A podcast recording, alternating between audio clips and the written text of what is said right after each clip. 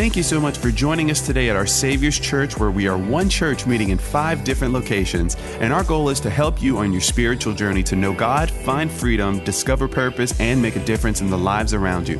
If you'd like to learn more about our Savior's Church or how to get involved, visit us online at oursaviorschurch.com. I want all the mothers and grandmothers to stand and let's give them a big thank you. Come on, mothers and grandmothers, stand. Come on, give it up. Come on, let them know. Let keep going, keep going. Thank you. We love you, and uh, today, hopefully, today's message will encourage you. Today's message is entitled The Faith of a Mother and a Grandmother. And we begin by talking about what a grandmother is. How many of you had a great grandmother? Raise your hand. And uh, me, was anybody here raised by your grandmother? Raise your hand if you were raised. Right now, about 3 million children are being raised by their grandmother or grandparents. So here is what is a grandmother by a third grader. Remember, this is not Pastor Jacob's words, this is a third grader. A grandmother is a lady who has no children of her own. She likes other people's little girls and boys. A grandfather is a man grandmother. he goes for walks with boys and they talk about fishing and stuff like that. Grandmothers don't have anything to do except be there. They're old, so they shouldn't play hard or run. it's enough that they drive us to the mall and to the store and that they always have money when we're ready. Or if they take us for walks, they should slow down and see pretty things like leaves and caterpillars. They should never say, hurry up. Usually, grandmothers are fat. Okay, this is a third grader, okay? This is not me. Usually, grandmothers are fat okay? But not too fat to tie your shoes. They wear glasses and funny underwear. they can take their teeth and gums out too. Grandmothers don't have to be smart, they only have to answer questions like why isn't God married? And how come dogs chase cats? Grandmothers don't talk baby talk like visitors do because it's hard to understand. And when they read to us, they don't skip or even mind reading the same story over and over again. Everybody should try to have a grandmother, especially if you don't have a television, because they're the only grown ups who always have time for you. For all the grandmothers. Now, you have to be probably 45 years old to know who I'm going to talk about right now, but it's so priceless. How many of you remember Erma Bombeck? Raise your hand. Okay, the rest of you, I'm sorry. Okay, your loss. Here is her tribute to her mother. When the Lord was creating mothers, he was into the sixth day of overtime when the angel appeared and said, You're doing a lot of fiddling around with this one. And the Lord said, Have you read the specs on this order? She has to be completely washable and not have plastic, have over 180 movable parts, all replaceable. She must be able to run on black coffee and leftovers. She has a lap that disappears when she stands up and a kiss that can cure anything from a broken leg to a broken heart, and six pairs of hands. The angel shook his head slowly and said, Six pairs of hands? No way. It's not the hands that are causing me the problems. The Lord said, It's the three pairs of eyes that mothers have to have. That's on the standard model, the angel said. Yeah, the Lord nodded. One pair that sees through closed doors when she asks, What are you kids doing in there? when she already knows. Another pair on the back of her head that sees what she shouldn't but what she knows she has to. And of course, the ones in front that can look at a child when they goof up and say, I understand and I love you without so much as uttering a word. I can quit now. Already I have one that heals herself when she's sick, can feed a family of six on one pound of hamburger, and can get a nine year old to even take a shower. The angels circle the model of the mother very slowly. It's too soft, the angel said. But tough, the Lord said. You can't imagine what this mother can do or endure. Can it think, the angel said? Not only can it think, it can reason and compromise and even dream, said the Lord. Finally, the angel bent over and ran her finger across the cheek. There's a leak, the angel pronounced. I told you, God, that you were putting too much in this model. It's not a leak, the Lord said. It's a tear. What's it for? The angel said. It's for joy, sadness, disappointment, pain, loneliness, and even pride. You're a genius, said the angel. So God was finished making a mother.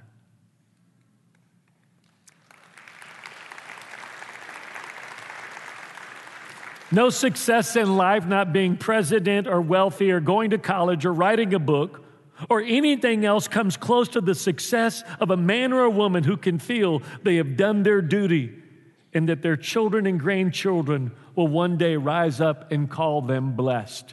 Theodore Roosevelt, President of the United States, 1917. There is no greater job no greater responsibility and no greater expectation put on a human being than is put upon a mother and a grandmother. So today, I want to speak to you about the unfailing faith of a mother and a grandmother, starting with someone who was raised by his mother and grandmother. 2 Timothy 1 6. From Paul, an apostle of Jesus the Messiah, appointed by God's pleasure to announce the wonderful promise of life found in Jesus, the anointed Messiah. My beloved Son, I pray for a greater release of God's grace, love, and total well being to flow through your life from God our Father and from the Lord Jesus Christ. You know that I've been called to serve the God of my fathers with a clean conscience. And night and day I pray constantly for you, building a memorial for you with my prayers. And I know that you have wept for me, your spiritual father, and your tears are dear to me. I can't wait to see you again. I'm filled with joy. Now, stay with me. As I think of your strong faith that was passed down through your family line, it began with your grandmother, Lois, who passed it on to your dear mother, Eunice. And it's clear that you too are following in the footsteps of their godly example. It's been said that behind every great man is a great woman and a surprise mother in law. That's not true. but in Timothy's life, there wasn't one woman, there was two women. Becoming a man of God, becoming someone who would have books in the Bible written to him, like 1st and 2nd Timothy, and becoming a spiritual son to the greatest apostle in the Bible, the Apostle Paul, who would write over half of the New Testament, most of it while in prison, Timothy became his spiritual son. It wasn't easy. Timothy, in the eyes of the world around him, was a half breed. His mother was Jewish. The call of God for the Jews was to always marry in your Jewish heritage in the 12 tribes of Israel. But instead, she stepped out of a religious culture and obedience even to God's word and married someone who was a Greek, what the Jews called Gentiles. That was anybody that wasn't a Jew. And Timothy was born from that relationship. So growing up, the Jews despised him because he'd watered down his heritage. The Gentiles didn't accept him because he was Jewish. Maybe you know someone who came from a culture like that. Maybe mom was black, the dad was white, or vice versa, and it became difficult for either of them to identify. Well, when you add the religious connotations to that, you can imagine how difficult it would have been. It's the akin of someone who is Muslim becoming Christian, or vice versa. It was there, under those circumstances, that Timothy was born. in a city called Lystra. Many theologians actually believe that it was Lois and Eunice that once Paul was beaten and left for dead for preaching the gospel, that they nursed him back to life. And that's where he first could have encountered Timothy. Regardless of how it all happened, one thing is very true. It wasn't easy to become a spiritual son to the Apostle Paul. Here's the first thing that he had to do to become a spiritual son to Paul. Acts 16, verse 1 says Paul and Silas came to the city of Derbe and there on to Lystra, the hometown of a believer named Timothy. His mother was a follower, a Jewish follower of Jesus, but his father was not a Jew. Timothy was well known and highly respected among the believers there in Lystra and in Iconium. Paul recognized God's favor on Timothy's life and wanted him to accompany him in the ministry.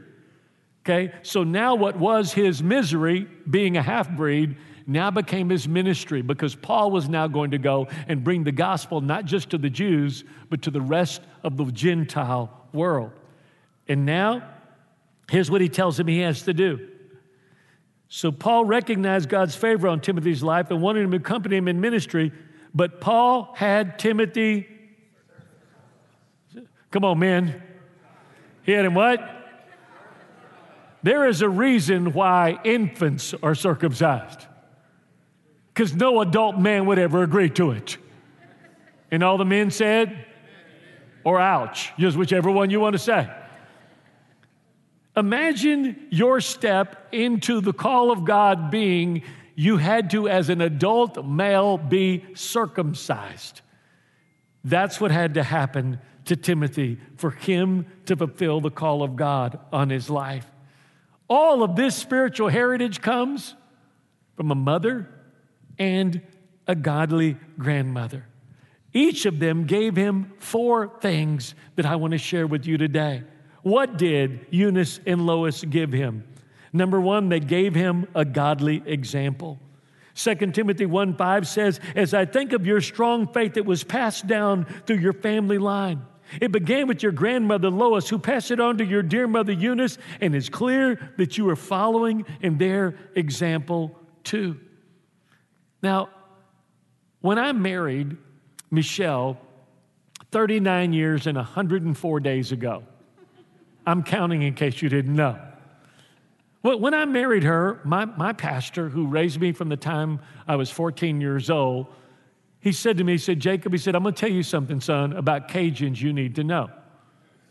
I said, Yes, sir. He said, Number one, they're very close as families. Okay? Mom and them, daddy and them, my cousins and them, Ville Platte. Do I need to say anything else? And so he said, they're very, very close. Now, my wife lived here. Her grandmother lived next door. Her other grandparents lived across the street. Her brother moved across over right. My brother in law, David, over here, he lived three, house, uh, three blocks away. I live on the other side of town. Just thought I'd share that with you. and he said, They're very close. And he said, I'm going to tell you something. They like hot food and they get hot tempered. And he said, when they argue as a family, stay out of it. They'll always forgive one another, but if you put yourself in the middle of it, they'll never forgive you. Am I right yet? And that was probably one of the best pieces of advice he ever gave me. Think of the things that families fight over. In the case of Lois and Eunice, her daughter, one day she came in having a godly mama raised in Hebrew heritage, a Jew, and brought a Greek boy to the house. Mama, this is Julio. You, you can see her face as she walked out. And when Julio walked out, she looked and said, If you think that you're going to bring that Greek boy into this house, This is a Hebrew house. We honor Yahweh Jehovah God, and there ain't any Greek boy going to be raising my children and grandchildren. And let me, if you think we're going to sit around and eat hummus all of your life, you got another thing coming. But still, her daughter insisted on marrying something, someone who didn't have the same spiritual heritage. Let me just stop a moment. Do you think that might cause a rift in some families for a long time? I, I don't know if when you came walking into the house and your wife introduced you, if they thought that you won the lottery or your wife emptied out a jail cell. I don't know which one they thought it was, but I could tell you that could separate a family big time. But you know what's so amazing? And, and, we don't always get the details in the Bible, but it doesn't mince words about the reality. Here's the reality a mama who was disappointed and a daughter who married out of their faith, it still looked like a nightmare. Little did they know that would be the entrance to their son and grandson being in the Bible. What does that mean? Maybe you're in a second marriage. Maybe you're in a third marriage. Maybe you've walked through heartbreak. Maybe you've walked through disappointment. I am so grateful that our Savior's church is not for perfect people. Somebody came in from vacation one time and said, Pastor, when I was on vacation, I went to Florida and I went to a church, and Pastor, it was the perfect church. It was just the perfect. You wouldn't believe it. All the people loved each other. The music was wonderful. The greeters were wonderful. The preacher was great. He said it, it, it wasn't none like our church. it was just perfect. And I said, Thank you for sharing that with me. I just have one word of encouragement for you. They said, What's that? I said, Don't join it because after you join it, it won't be. This is not a palace for the perfect. It's a hospital for the hurting. Everybody here has got issues. There's known issues and unknown issues, but the grace of God and the power of the Word of God carry us beyond that. I am so grateful that when I came into the Baudouin family, Miss Michelle's mama, Miss Louise, who was my biggest champion, didn't look at me and go, His mother's a barmaid? His daddy's been married five times? His mama two times? Man, she was married to seven times? Man, what? What? Do you think we're bringing that into our family? But they recognized the call of God on my life and recognized that I just didn't need Jesus, but I needed a family with Jesus to help me become who God would call me to be. That's exactly what they did. Listen carefully to me. Maybe there's disagreements between you and some of your extended family. Don't make that which is temporary, and that's all the mistakes we can make in this life, be more important than that which is eternal. Hey, if there's a rip between you and mama or your grandmother, or somebody, come on. Just say, I'm sorry. Well, I didn't do nothing wrong. Well, then especially say you're sorry. How's that going to help them? Well, if you do your part, maybe the Holy Spirit can deal with them because He can't even deal with you. How can He speak to them? Well, I know, Pastor, but you don't understand. They're not Christians. I know, but if the Holy Spirit can't speak to a Christian, how do you expect Him to speak to a non Christian? This is a whole lot better than y'all are reacting. I'm going to tell you that right now. These women were willing to walk through that, to give them something, their grandson and son, something that was eternal. This, this grandmother and mama gave him four little simple things. This is only point one. Number one, they gave him faith. The faith was able to bridge the gap of their disagreement. it was able to, uh, of their disappointments with each other. They gave Timothy some fire. Because you know, Eunice had to be somebody to bow up to her mama and go, I don't care what you say, I'm still marrying that Greek kid. He's the coolest guy in my school. There was a fire in her. How many of you grew up with a little fire? Come on.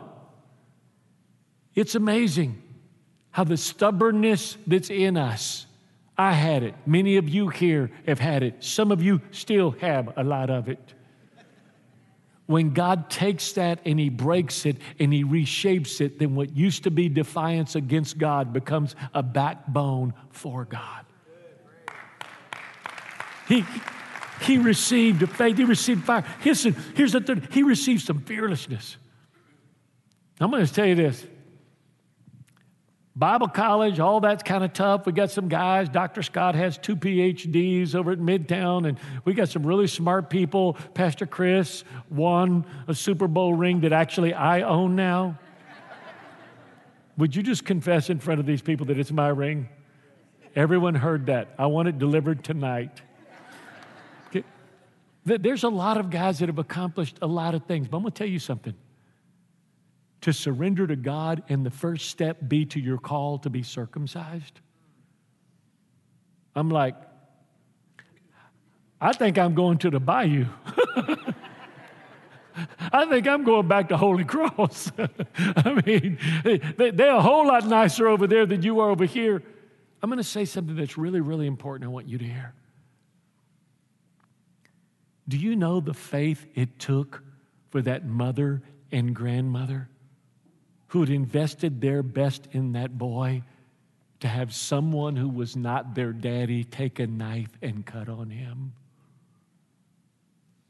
Some of the greatest trust that's ever been entrusted to me as a pastor is when mothers and grandmothers have brought their children, sometimes grown adult children, and said, Pastor, help them.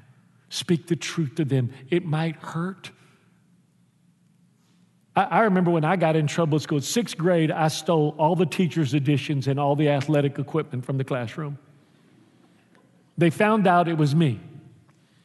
So my hair was about down to here. So my father felt like the punishment that I should get is A, I should get a haircut. So he took me to barber college. Barber college is when they get through practicing on cats and poodles. Okay, they then move up to Mexicans. And that was me. So I went from having hair down here, I was just so cool. I was like, took about three minutes for my hair to fall down. How many of you remember when you had some hair swag? Come on. How many of you remember when you had some hair swag? I'll show pictures of your mullet. Don't lie. And and and my dad literally took me to barber college. They cut my hair. It was much much shorter than it is right now. And then he marched me up to the front of the classroom. He asked the teacher if he could paddle me in front of the whole class. Thank the Lord, Mr. Woodruff didn't allow him to do that, but he did spank me in, in the hallway. Okay, I had to return everything. I hated it when my daddy came to school. When my mother came to school, I loved it. You know what my mother would do? She would fight the teacher. Oh, she would fight the teacher. Oh, you gonna mess with my baby? Oh, no. I'm tired. Brown lives matter. I mean, this was like, seriously, my mother would fight the teacher. How many had a mama like that? I'm sorry. But I can tell you look at me. To allow someone to speak truth to people that you love and cut on them with this book right here, and for you to trust God versus your emotions. Listen, only a man can show a boy how to be a man. Only a man can show a boy how to be a man. The best mama in the whole world is not a daddy. And the best daddy in the whole world is not a mama. I remember the day my spiritual father, who's going to be here tomorrow, looked at me. I was 14 years old. He said, Tell your mama if she'll sign papers, you can move with me to Central Texas from Houston. I'm moving. I, I, remember take, call, going to my mama's bar that Sunday afternoon after church. I said, Pastor Keith is moving. And he said, If you sign papers, I can go. She said, Bring the papers. I remember her walking out when he came to give hot pants, go go boots on, a low cut top, and a pistol shoved right down here. True story. And her hugging him and saying, Thank you for loving my boy. She let another man of God cut on me so I could be the man God wanted me to be.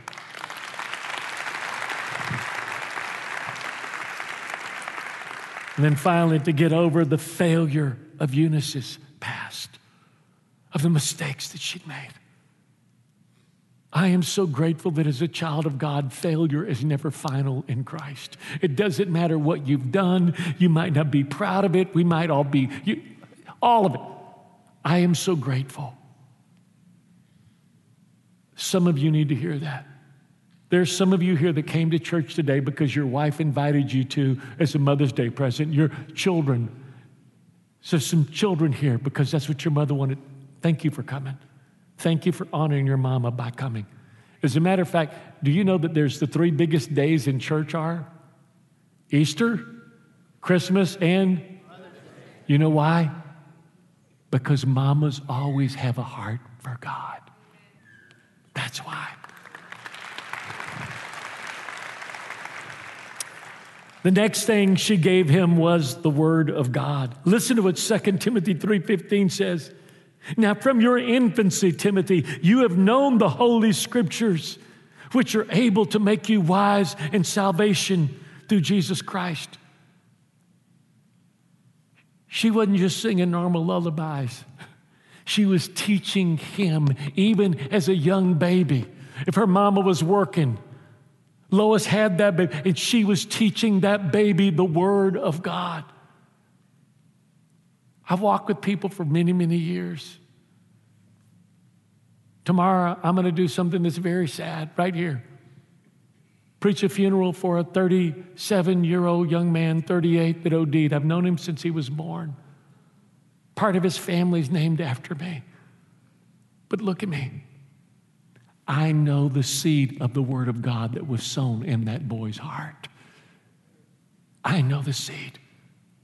When you plant the seed of the Word of God, it might take a year, it might take 10 years, it might take 20 years, it might take 30 years, but the Bible declares that this Word will not return void.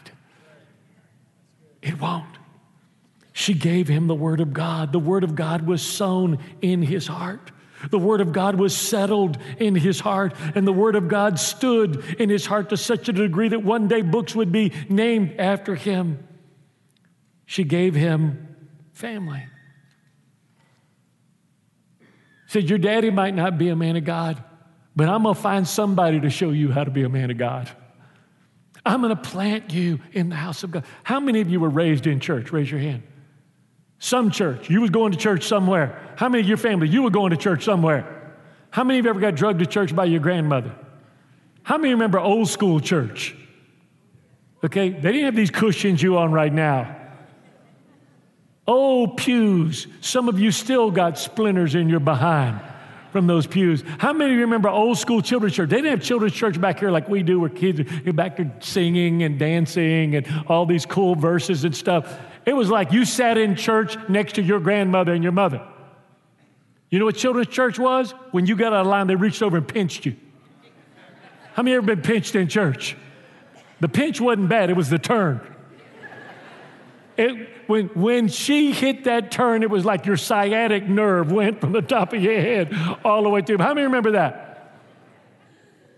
You know, sometimes we can look back on that, but let me remind you just like you get up and you go to school, it's the difference between this generation and the generation that's gone before us. I meet parents all the time. Look at me. I love you. I love you. But you need to hear this. Where your children, oh, they don't feel like coming to church. Well, did they feel like going to school on Monday? One will help them get into heaven, the other one might help them get into UL. Which one do you think is the priority?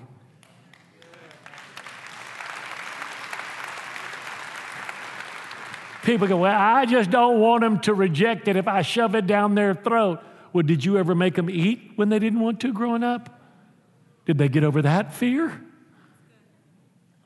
It's not my responsibility to make sure my children always obey the Word of God, but it is my responsibility to make sure that they're under the Word of God, they hear the Word of God, and that the Word of God is sown into their hearts. And so there are mamas like that. She was like that. The word was going. You were going to go to youth group. You were going to go to children's church. You were going to hear the word of God. You were going to go to church. Lastly, she gave him love. How many you know there's nothing like a mother's love? This could never be demonstrated any more than the story, the true story of Solomon Rosenberg, whose family was taken to the concentration camps in Nazi Germany in World War II. Each day, Solomon Rosenberg, his wife, and his two sons, Joshua and David, were taken to the labor camps to work. The rules were simple as long as you could work, you would live. The moment you were too weak to work, they would take you by the hand, and when others went to work, they would take you to the gas chambers. Each day at the end of work, Solomon Rosenberg would run into the barracks where his wife and his two children were. One day, after work, he came to the place they normally met, and he couldn't find his son or his wife. Finally, he began searching barracks after barracks until he found his oldest son, Joshua, crying in a corner. Where's your mother? He asked. David was too weak to go to work today.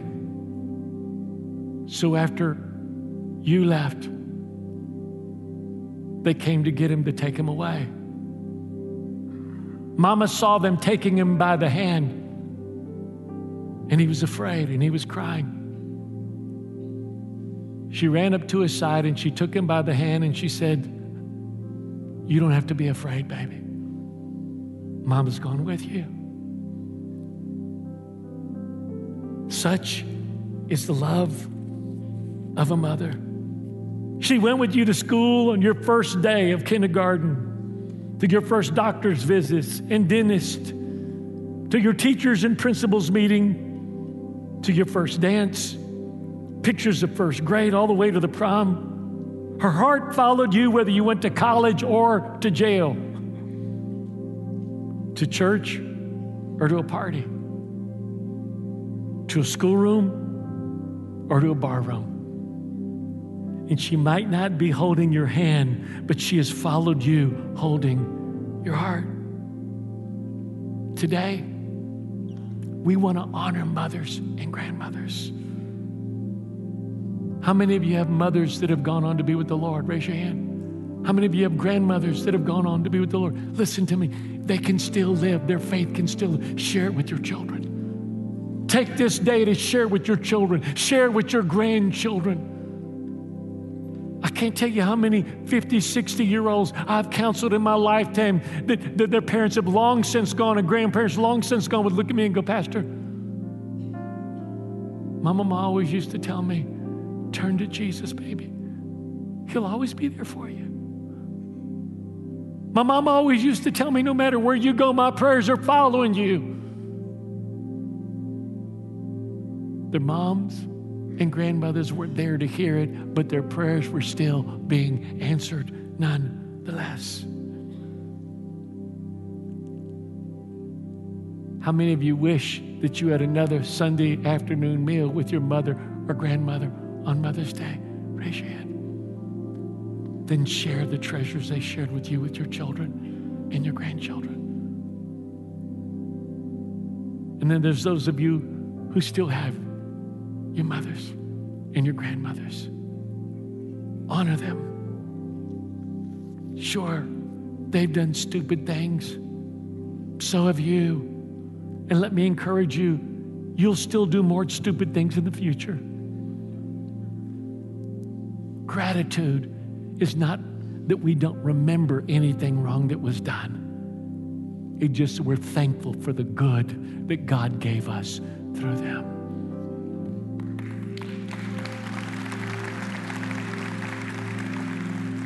Maybe this poem would say it best. If you have a kiss for mama, give it now. If you have a gift for mama, give it now. If there are words you should have said, it will not matter when she's dead. If you have a rose for mama, give it now. For when she's gone away, she will not see your grand bouquet. If you have a gift for mama, give it now. If you've thought of times you've missed her gentle hug, her little kiss, if you have a kiss for mama, give it now. For on that last and final day, when she has finally gone away, there will not be another day. What you might do, what you might say. So if you have a gift for mama, give it now. For you will cry when she is gone. You'll miss her touch, you'll miss her song. It may not be so very long. So if you have a hug, a kiss, a word, a gift, give it now. Father, today, we treasure the amazing mothers and grandmothers, the modern day Lois and Eunices, sometimes, in spite of their circumstances, situation, or even people they married, to pass on a living faith, powerful and strong. Today, we honor mothers who stayed up late at night helping us with our schoolwork and then washed the dishes and then put our school clothes in the washer and then stayed up long enough to pull them out of the dryer and then made our lunches, set out money for us to make sure that we were okay. Never, ever, ever considering themselves first. Today we treasure them.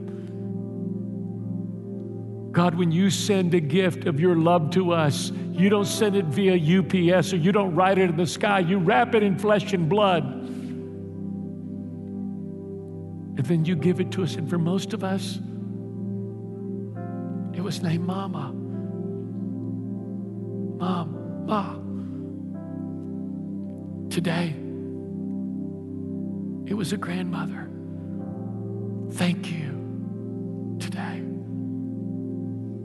We honor them and we thank you for the gift that they've been from you and your heart to us and to ours.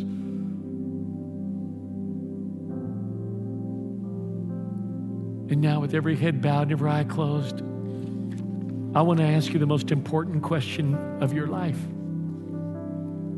It's one that your mother and grandmother would have as the most important question that you would answer correctly. Have you been born again? Some people use the term saved. Jesus said, unless a man or woman is born again, they wouldn't see the kingdom of heaven. You see, the moment you're born again is when your spiritual journey begins. You say, Pastor, I've been christened, I've been baptized, I've joined the church. Isn't that good enough? That's a great start. But when Jesus looked at a very religious man named Nicodemus, he said, Nicodemus, unless you're born again, you can't see the kingdom of heaven. Unless you're born again, you can't enter into the kingdom of heaven. Listen carefully to me.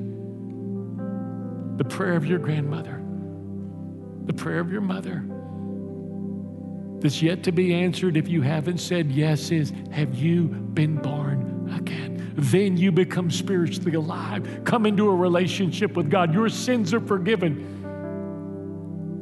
And if you surrender to Him, your life begins to transform into what He created you to be Allah. My birthday's June the 17th, but my spiritual birthday's the week before Easter, 1971, when I prayed with an African American counselor in a junior high school. That day I was born again. Have you been born again? Why not answer your mother and grandmother's prayers today by surrendering to Jesus and being born again today? Just a moment, if you want to begin your spiritual journey, come into a relationship with God and know Him. I'm going to pray for you to be born again. On the count of three, I'm going to ask you if that's you and your desire to raise your hand real high and then put it back down quickly. I'm the only one that's going to be looking. By doing that, you're simply saying, Pastor, today I want to begin my spiritual journey. I've believed in God, I believed in Jesus all my life, but I've never been born again. I've never surrendered wholly and totally to Him. That's what I want to do today. That's what raising your hand will be saying. On the count of three, I'm going to ask you to do that. One, God brought you here. Yes, someone invited you. It was God that brought you here. He's been working all of your life leading up to this moment. Two, nothing is ever an accident. Nothing. Nothing. Some of you weren't even supposed to be here today. Work changed, plans changed, and God orchestrated for you to be here at this moment. Today is your day to be born again. If that's you, raise your hand. Three, raise your hand high all across this building. One, two, three, four, five. Keep it high. Six, seven, eight, nine, 10, 11, 12, 13. High. Anywhere else? 14, 15, 16. Put your hands down, last 30 seconds, Pastor, I didn't raise my hand with these 16, but I should have. My heart's about to beat out of my chest. I know this is what I need. I know. I know my mom's been praying for me. I know my grandmother's been praying for me. I know this is what God wants. I need a relationship with God. I need a new beginning. If you didn't raise your hand, but you should have, raise it and wave it at me right now and join these 16, 17, 18, anywhere else, 19. All right. Church, let's pray out loud. All of those of you that raised your hand, we're going to pray out loud with you this prayer to begin your spiritual journey in answering the prayers of your mother and grandmother today. Let's pray out loud. Dear Lord Jesus, I believe you're the Son of God. I believe it on the cross. You took my guilt, my sin, and my shame, and you died for it. I believe you faced hell for me so I would not have to go. And you rose from the dead to give me a place in heaven, a purpose on earth, and a relationship with your Father. Today, Lord Jesus, I turn away from sin to be born again. Today, God is my Father, Jesus is my Savior, and I'm born again in Jesus' name. Amen.